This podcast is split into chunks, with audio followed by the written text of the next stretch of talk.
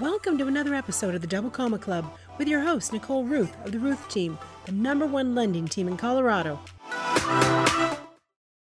Have you ever wished for a recession? Like, I'm starting to wish the recession would just get here so we can stop talking about it. The talking about a recession is creating more fear than a recession will actually create. Now, a recession had historically been defined as two consecutive quarters of GDP decline, and then it got more technical about the depth and diffusion. Well, Realistically, a recession in this market is going to create job loss, but primarily it's about consumer spending. Consumer spending is 70% of the GDP. So if the GDP goes down, it's because consumers stop spending. And right now, that has not happened yet. Consumer spending most recently was up 0.1%. Now, that's not a whole lot, but it's positive. Consumer sentiment and consumer confidence is still up. In fact, consumer sentiment was up last 13%.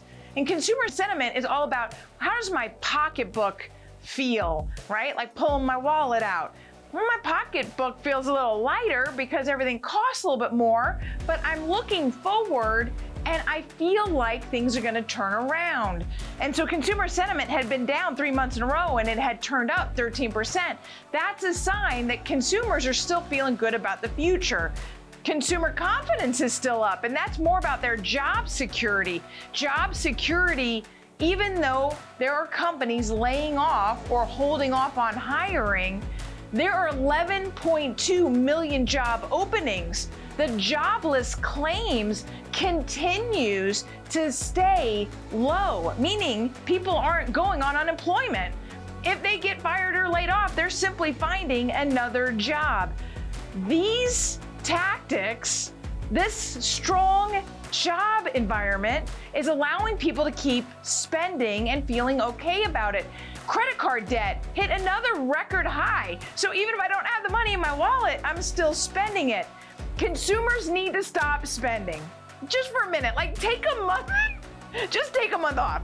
Just take a little sabbatical, take a month off, let supply regain its position to, in the demand versus supply equation because we know that inflation is too much demand on too little supply. It pushes prices up. We need supply to come back we need to demand to level off in order to get inflation to come down. Inflation has to come down. That is why the Fed is so aggressively raising the Fed rate.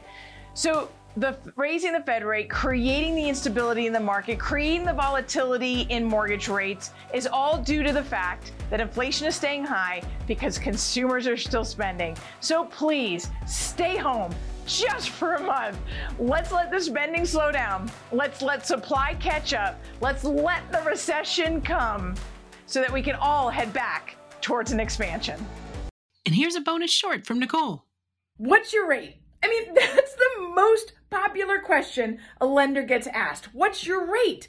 Well, it depends. It depends on what you're trying to achieve. Is it a purchase, a refinance, or are you trying to pull cash out? Are you purchasing or refinancing a primary home, a second home, or an investment property? Is it a single family or a condominium? What's the loan amount? Is it a conforming loan amount or a jumbo loan amount? Are you looking for a conventional loan, an FHA, VA, USDA? What's your credit score? All of these things come together to determine what your rate is. In addition, I could give you a higher interest rate and pay off your closing costs. Or you could take a lower interest rate and you can pay discount points for that lower rate. What's your rate depends on your goals you're trying to achieve. You've been listening to the Double Comma Club. Never miss an episode. Subscribe at thedoublecommaclub.com to hear more success stories and to get free tips on how you can get on the path to becoming a millionaire through real estate at any age. Remember, visit thedoublecommaclub.com and subscribe.